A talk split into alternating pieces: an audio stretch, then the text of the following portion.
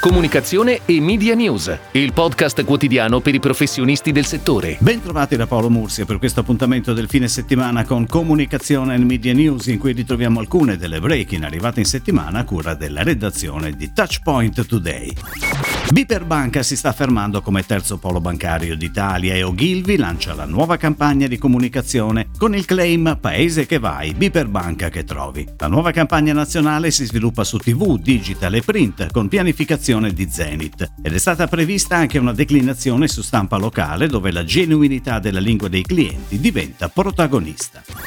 Le Alici, Rizzoli e Emanuelli raddoppiano la presenza televisiva, on air sulle reti Sky dal 6 dicembre al 4 marzo. La campagna è declinata attraverso due video, entrambi da 15 secondi, il primo con soggetto dedicato alle alici in salsa piccante e il secondo per le alici del Mar Cantabrico. Il video d'animazione che li racconta è stato ideato e realizzato in collaborazione con Brand Solutions, divisione interna di Sky Media, in stretta sinergia con la divisione marketing e comunicazione dell'azienda.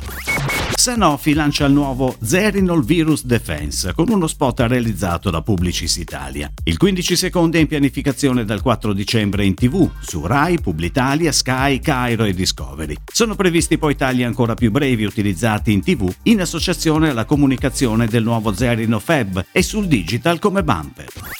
S. Lunga insieme ad Armando Testa sceglie di rivolgere un messaggio natalizio speciale a tutti gli italiani, con il testo tratto dalla poesia Non lasciare di Walt Whitman sulla cover di Have Yourself a Merry Little Christmas ha preso il via una revisione globale sia della creatività sia del media di Coca-Cola, per un valore stimato di circa 4 miliardi di dollari. Verranno condotte due gare diverse ma coordinate per il media e la creatività a partire dal primo trimestre del 2021. La revisione segue l'annuncio fatto a ottobre dall'azienda di eliminare 200 brand del suo portfolio, riducendolo della metà per concentrarsi maggiormente sui brand più profittevoli. Dal 13 novembre scorso Vino.com è il nuovo nome di Vino75. Per comunicarlo ha preso via una nuova campagna televisiva ideata dal duo creativo Gibbo e Lori. La pianificazione del nuovo flight include le reti Mediaset, i canali Sky, Sky TG24 e la 7 ed è affiancata anche dalle pianificazioni di prodotto su stampa quotidiana locale e nazionale, con il Sole 24 ore e La Repubblica. È tutto, grazie. Comunicazione e Media News torna lunedì. Buon weekend a tutti voi. Comunicazione e Media News, il podcast quotidiano per i professionisti del settore.